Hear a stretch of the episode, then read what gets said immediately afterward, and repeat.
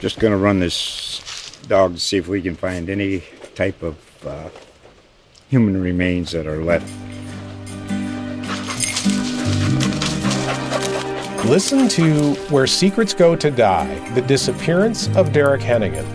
From the Detroit Free Press, a new podcast set in the woods of Michigan's Upper Peninsula. Available on Apple, Spotify, Freep.com, or wherever you get your podcasts. Hyundai's coming, and the project is going to change Savannah's economy forever. So says Georgia Southern economist Michael Toma. The good professor and I unpack what Hyundai's auto plant and EV battery factory will mean for the region on this episode of the Commute Podcast.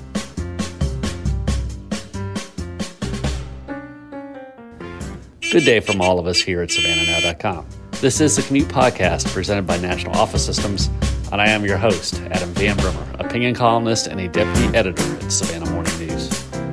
On this edition of the Commute, a follow up to my recent discussion with Georgia Southern economics professor Michael Toma, this time with an eye toward the opening of the Hyundai plant in Bryan County and how we need to be preparing for this latest economic driver right now. but first, a word about our sponsor, National Office Systems.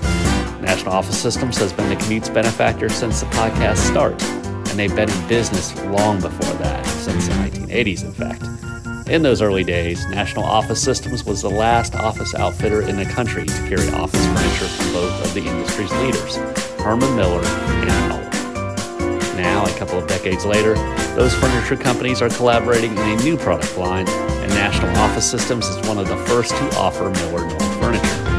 In addition to Miller Knoll, National Office Systems remains the leader in the office design and outfitting sector, offering DIRTT modular interiors, LFS furniture, and 200 other product lines.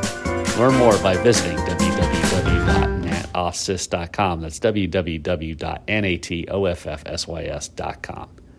Now, here's the Hyundai discussion with Michael Toma quarterly check-in on the Savannah economy by Toma, who's a professor of economics at Georgia Southern University out on the Armstrong campus. And as listeners know, and as Michael knows, I'm a I have an interest in economics, and I know just enough to be dangerous. About 40% of what I think is true is true on average. And Michael is here to correct me and get everything the real lowdown. So, Michael, let's start broad and then come down to the local level. Broad, everybody right now is talking about inflation. People ask me about inflation. Oh gosh, how bad is this? And I'm like, well, at the same time, look at the labor market. Unemployment's really, really low. Wages are rising. One legacy of the pandemic. It's that we are short on supply in everything. So I'm not panicked about inflation. Am I wrong to not be panicked about inflation? Um, inflation is is uh, sometimes referred to, I think, as the most insidious tax. I think that's a quote from Ronald Reagan because its its adverse effects tend to fall most heavily on individuals with fixed incomes and individuals with lower incomes who are spending more of their their take home income from their jobs and such on consumer goods, basic consumer staples like gas, groceries, and all those things. Exactly. So. Um, you know, I think panic is is is you know not quite the right word. I think concerned. Um, I don't think we should just brush away the the adverse effects of inflation, particularly because they fall so heavily on on lower income households and households on fixed incomes. You know, retirees and such that are trying to live on a fixed uh, uh, pension uh, and Social Security. So you know the it is meritorious for policymakers to think about ways to reduce the inflation rate. Um, the inflation that we're seeing right now, mm, yesterday's report, I think 9.1% on the consumer side, and today's report, uh, 10.3% for inputs that uh, manufacturers, producers need to, to conduct their operations. Those are, you know, 40 year highs. And they're slightly worse than they were um, in the than the May report for both consumer and and uh, producer inflation. So those those numbers are beginning to become ingrained a little bit in terms of inflation, and that sets up uh, what's referred to as an inflationary spiral, in the sense that if employers uh, you know know that their inputs are going to cost more and workers know that you know their dollars aren't going as far as they were in the past uh, workers are going to start to negotiate for higher wages employers are going to to know that and anticipate their labor costs are going to rise and then to the extent that producers can those prices you know rising prices effectively become a self-fulfilling process uh, prophecy because the employers have to account for higher wages in the prices of the products that they produce and offer to consumers. So, you know, we see this inflationary spiral potentially starting to take root, and I think that probably has uh, the Federal Reserve highly concerned. Is is that the inflation that we're seeing is no longer transitory? It's potentially becoming entrenched, and that's uh, a, a deeper economic problem, a harder economic problem for the Fed to solve um, you know the fed is in some senses limited in what it, it can do to reduce inflation. It effectively has to to take out the demand side of the economy or certainly tamp it down uh, in terms of its strength. And you know we saw this cons- this explosion of consumer spending um, post covid in the sense that we're sort of post covid we're post lockdown right? But we're not exactly post covid at this point so consumer spending, particularly in services, you know, accelerated very rapidly. Um, and so that's that's when we talk about demand, that's the kind of thing that we're talking about. The Fed has the ability to tamp that down by by raising interest rates. That affects everybody in, in terms of, in terms of consumers with your mortgage rates and your your auto loan rates and your consumer credit card interest rates. Uh, Fed policy indirectly affects all of those. And so that type of activity will get dampened down in the economy. And it also makes it more costly for firms to borrow. And so their investment in capital goods is also going to weaken as a result of that. So that's the private side of the economy, right? That's uh, consumers and that's uh, private businesses' investment. And so uh, that demand uh, is going to be you know, reduced somewhat in the in the broad macro economy, and it should slowly begin to uh, erode inflation. Now, the difficulty that the Fed is facing right now is is that the inflation that we see is not strictly its fault from quantitative easing of five years ago and three year ago, three years ago to address an, uh, a really weak economy. Um, it you know that doesn't make a whole lot of sense to me. Is is you know if the Fed you know folk it's fashionable to beat up on the Fed, right? Right? It's the Fed's fault, right? The Fed printed, you know, pallets of money. First of all, the Fed doesn't print money; the Treasury Department does. Um, and second, well, how can we explain the logic to me in which quantitative easing from five years ago caused inflation today, right? So that that link, maybe there's a contributing factor there, um, but why the five-year lag? That you know that doesn't quite add up in my my view. Um, in addition, you know, well, let's but let's not completely absolve the Fed of everything, right? Because the Fed, you know, didn't act as fast as as many people hoped it would act when inflation started to build. But you've also got all these supply side factors that are really constraining the ability of firms to produce what people want to buy. And so, you know, if you constrain the supply side, right, if you limit supply just in the very broadest sense, less supply given any amount of demand means higher prices. And so you've got manufacturing supply side constraints emerging in China because their approach to COVID is, is different than it is in the US or Western Europe. Um, you've got logistic problems in terms of moving goods around within the country and also getting goods into the country on the uh, the the global fleet of uh, container vessels and other types of freighters. Um, that's you know costs that causes the just the price of of moving it, co- it causes an increase in the cost of moving things, uh, getting stuff onto the shelves in Target and Walmart and wherever, into the grocery store and uh, and and you know uh, wherever you buy things. It costs more to put that stuff on the shelf uh, because of these supply constraints and transportation costs are increased, fuel prices are increased. Um, so you know the war in Ukraine didn't happen because the Federal Reserve did or didn't act. That happened. That was an exogenous outside factor. So, you know, while it's fashionable to beat up on the Fed, there's certainly far more things that are going on in the macro economy that are outside of the Fed's controls. and the policy that the Fed has at its disposal to influence the macroeconomy is really limited to just the demand side of the economy. The Fed can't fix supply side problems, which are just permeating through the economy right now. So, right, what does that mean? That means inflation is going to be with us for a while, I think, um, until we start to see supply side factors dissipate, uh, until the transportation logistics chains begin to work more smoothly. Uh, perhaps as as you know, if, if the uh, conflict, the, the war in Ukraine is resolved within the next six to 12 months, you know, that should have an impact on global commodity prices and reduce prices in those markets. So, um, you know, do I think we're going to be at 10% inflation and 9% inflation a year from now? No, not at all. I think we'll start to see inflation rates slowly begin to drift down through the remaining portion of this year. Um, but if we manage to get to 6% inflation by December, that will be considered a success. Um, you know, it still won't, uh, it's unlikely that the inflation rate will still be 10% by the end of this year. But that really doesn't, you know, consumers you're dealing with visibly in, every time you go to the grocery store, you're visibly in, you know, you see the increase in the cost of the th- prices of the things that you're buying. And so you know consumers are going to be stressed through the remainder of the year with higher prices.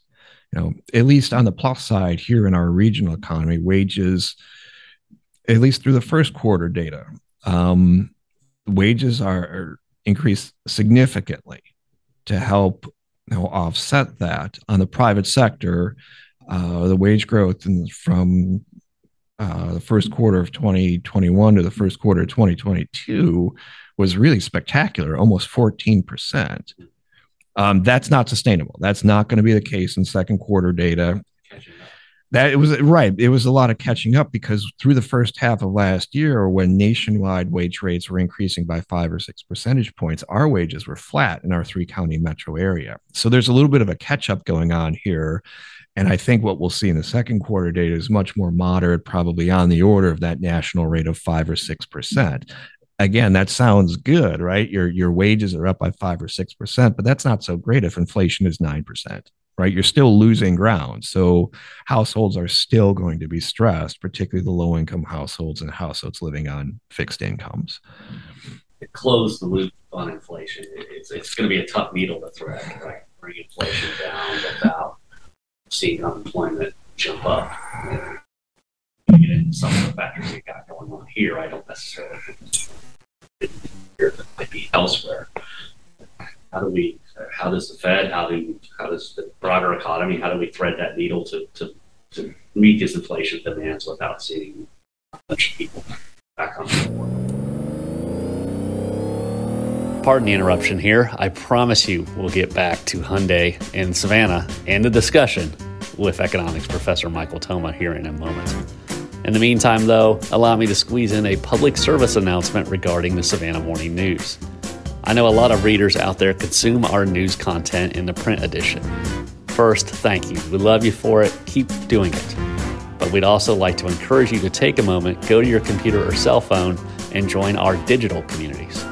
At savannahnow.com, you can activate the digital side of your subscription by logging in through the link at the top right hand corner of the homepage.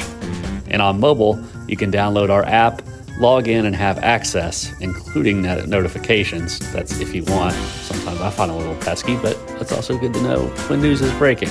And on mobile, you can download our app, log in, and have access to all of our content. You can even get notifications if you prefer. Sometimes uh, it's Fed, good to know that's the exactly Fed soft breaking. landing. Again, access to those platforms are included in your Fed print subscription the price. ability to perfectly set the interest rates Now, to just perfectly make demand diminish enough, but not enough so that everybody loses their job. Kind of thing. That's an understatement, of course, but um, that's the tough part. And the Fed is is in some senses in uncharted waters here with all these supply side factors, and we haven't seen inflation like this in 40 years. So, you know, folks who are working at the Fed, you know, most of those folks who lived through that experience are long since retired and gone on their way. And so the professional experience is more limited in terms of, hey, what do we do about this? What can we do? What can we hope to meaningfully, you know, implement it has an effect on inflation? So threading the needle, I think, is going to be tough. Um, because the Fed's policy tools are really limited in an environment of supply constraints, anything that the Fed does at this point is going to have an effect on employment and at the margin pushes us closer towards job losses and a recession. I don't think it would be a deep recession. I think it would be more of a mild recession, primarily because of the, the shortage and uh, the labor market shortage. Our labor markets are really tight. We are at a historically low unemployment rate, both nationally and regionally. So if the unemployment rate does rise, which it will some, um, you know, a reasonable estimate might be somewhere, be, you know, 5%, possibly 6%. But I don't think much more beyond that simply because labor markets are so tight right now. So most of what I'm, you know, seeing and thinking about on my own is that, you know, we're looking at probably a mild recession. And that's I think probably the best that we can hope for given the you know the increasingly entrenched level inflation in the economy that makes the Fed's job more difficult, which means it has to restrict money supply growth more than it had anticipated even three to four months ago. So now, um, you know, with with the release of the inflation rate yesterday, um, market participants in in the financial sector, um, they're anticipating not only a three quarter percentage point increase at the next Fed meeting, which is in several weeks, but even a possibility of full percentage point increase in the federal funds rate, which would be uh, unprecedented. Uh, a three quarter percentage point increase from the last cycle was in, unprecedented in and of itself, but at least it, it tied, right? It kind of tied the highest rate increase that we've ever seen. A one percentage point increase would has the potential to really influence equity markets because that would be a, a surprise in some senses because the Fed has never done that before.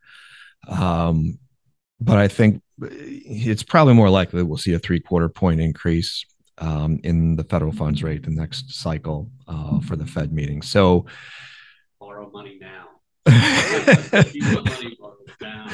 Those interest rates will will will continue to drift up. So, and kind of closing the loop, um, Fed policy is more likely to push us towards a recession, but it won't be a deep recession on a national level simply because labor markets are so tight. Right. I'm going to come back to labor locally. We'll, we'll talk about how they down the road, but let's stay with supply side and talk about what's going on in ports. Uh, the monitor noted that the container moves are slowing. Uh, of course, last year we had a lot of ships that couldn't get in and offload, and there was a backup of containers. A lot of that has eased, but when we see stuff uh, slowing, is that just there's fewer ships offloading, or is it farther down the supply chain that's getting blocked up and that's slowing stuff on the there are a lot of complications right now in the whole logistics uh, and transportation network on a nationwide basis. Um, the ports connect to the nation's rail systems, and the rail systems are backing up because there's a shortage of, of carriages. And there's a shortage of, of carriages available to put all those containers on. There's a shortage of those uh, carriages because it's difficult to offload the carriages in our rail facilities because you, there's a shortage of labor and so everything begins to back up. Um, you know, it's it's difficult to get uh, containers from the west coast of you know Los Angeles, Long Beach port to Chicago, for example. So we move lots of stuff from our ports to the interior portion of the country, primarily on the rail system, and so there's backups throughout that system. Um, and so, if there's a shortage of carriages, that means it's harder to put containers onto the carriages, which means the containers are going to stay in the in the rail transshipment points um, and in the ports on a longer term basis than they normally would. So, a container might sit on the uh, on a port facility uh, generally, maybe say let's say a week, and now it might be sitting in a port facility for ten to twelve days right? Because there's not the capacity to move those containers throughout the entire, you know, logistics network. So um, combine that with slowing global growth too. So if if global economic growth is slowing somewhat, um, because the United States is not the only country that's feeling these economic, macroeconomic problems. Uh, that's a global thing. Um, there would be less shipping on a, the global uh, uh, lines, you know, in terms across the oceans and all that stuff. So um, I think it's worth, you know, kind of keeping a close eye on port activity. Um, I, it's too soon to say with one quarter's worth of data, you know, because of you know the way the monitor is, is constructed and the way the language is written in that report. It's a comparison primarily to the previous quarter. Uh, so a one quarter change in which things kind of you know kind of step back and take a deep breath and kind of get recharged. Maybe that's what's happening. Um, you know, so one quarter does not set a trend. Let's keep our eye on the port. You know, generally speaking uh, port activity has been solid and strong and is likely to continue to be solid and strong in the future. Let's see what the second quarter numbers look like. I think the early data that we have for the second quarter looks very promising in terms of recovery and continued growth. But so there's certainly nothing to panic about that with respect. right. No, no, that's what I was saying. It, it, it's just, I think there's just a kind of a one quarter little bump. Um, and we'll see what it looks like in the second quarter, but I don't think there's any reason to be concerned about port activity whatsoever uh, in the long run. Housing. You look at permits and construction starts. And of course, we know we have a housing shortage here. As it is, we see this stuff in paper, the, the apartment complexes, mega subdivisions. That one down Richmond Hills got 10,000 houses. Uh, construction and housing, uh, from what you're seeing from, from all the data, uh, are we going to be able to keep up? We to catch up and then keep up. Right. The first, yeah, first part is is catching up. Um, it will be difficult because of the limited availability of labor in the construction trades. Um, right. It's always coming back to labor, right? Which is, I mean, um, and in a very broad picture, um, you know, construction trades, you know, and industrial type trades, whether you know welding or plumbing or carpentry, you know the workforce in those sectors is aging out right with the baby boomers retiring and you know those the folks with a whole entire career's worth of knowledge are beginning to retire and have been retiring for the past 10 years.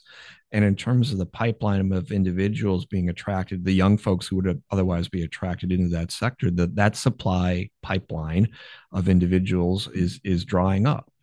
So um, the amount of knowledge and experience that we're losing in those trade sectors is is is stunning and we're not developing you know suitable you know, replacements in terms of the volume that we need to support significant and huge and continued growth in in housing and construction. So i think we're constrained on the supply side.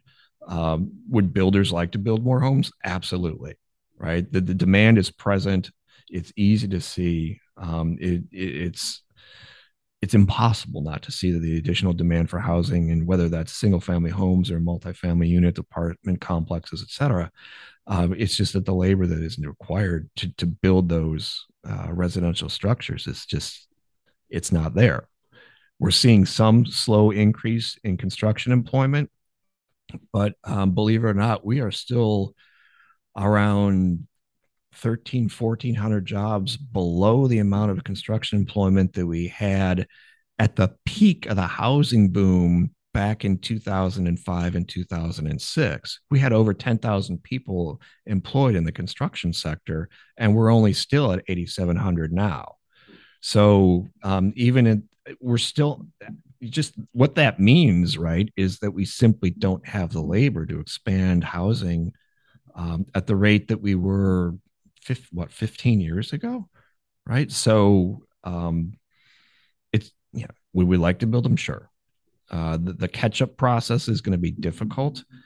Uh we can when we can authorize building permits all we want. Um i think across the river uh, is it Hampton and Jasper County combined? I think you know maybe as long as five or ten years ago they had authorized the issuance of up to I think it was a hundred thousand permits. It was it was an ungodly amount of, of, permits, but that just because the government authorizes those permits to be issued doesn't mean they're going to happen overnight, right? So, in the long run, it's going to be a game of of catch up. Um, and what that means is that the housing prices are going to remain elevated and rental market prices are going to remain elevated too as people get priced out of the housing market. Uh, we have significant in migration from folks who are coming from housing markets in which the the median price of a home is higher than it is here, and so folks coming down uh, to our or into our market from wherever they're coming from you know they, they may be looking at our housing prices and go oh that's very reasonable. I want to buy one. Well I'll, I'll, buy two. Well you know they may not be buying two but still the idea is that you know on a relative basis our housing is still relatively less expensive than it is in say the new england market in general um, and so our home prices look very attractive to those individuals so it's i don't see a housing market crash in our local economy. I see maybe the, the rate of appreciation in prices slowing, but I don't, at this point, I don't see the fundamentals being in place for a, a 2008, 2009, 10 housing market crash. I just don't see that. That was a very different set of fundamental uh, economic circumstances than we are observing right now. You touched on my fear. and that's the whole idea is as interest rates rise and if the Fed pushes up another three quarters or a full point, your mortgage rates right now, I think are in the on the 30 right. year. You know, if they push higher, that's going to mean a lot of people that want to buy a house can no longer afford to buy a house, which means they're going to be renting. We've already got a rental shortage that's going to drive rental prices up. That's kind of what I sit here and scratch my head about how that could be dealt with. We see people basically living further out. We're going to see a lot of roommate situations. There's going to be a lot of there's already a lot of that. Yeah. Does that accelerate or expand? I I think so. Right. Um, you know, you'll you'll end up doubling up. You'll see a lot of what I think they're called uh, uh, households in which you have unrelated adults living with each other, which is the roommate situation. We'll see more of that. And uh, the way that it works in real estate is the, the further away you are from the urban core, the lower the land prices are. So you trade commuting costs for land prices as you um, you know commuting costs go up as land prices move down further away from the core you'll see uh, more development in outlying areas where the land prices and home prices are going to be lower than they are closer in. So um, you know the to the extent that that exacerbates the situation for you know workforce development housing that makes it harder for for the market to bring within close proximity to the urban core. It makes it harder for the market to bring uh, what's referred to as affordable housing. Um, that's going to be a, uh, an ever increasing strain in the housing market. That's not going to go away. That's a longer term problem that we'll have to, to figure out how to solve. That's all for this episode of the Commute Podcast. Thanks one last time to our presenting sponsor, National Office Systems. Before I sign off, remember that we publish new commute episodes every Tuesday and Thursday. Whatever your interests, you will find interviews of interest in our archives. Search The Commute with that Savannah Opinion on your favorite podcast app. The Commute returns soon. We look forward to talking to you then. Goodbye.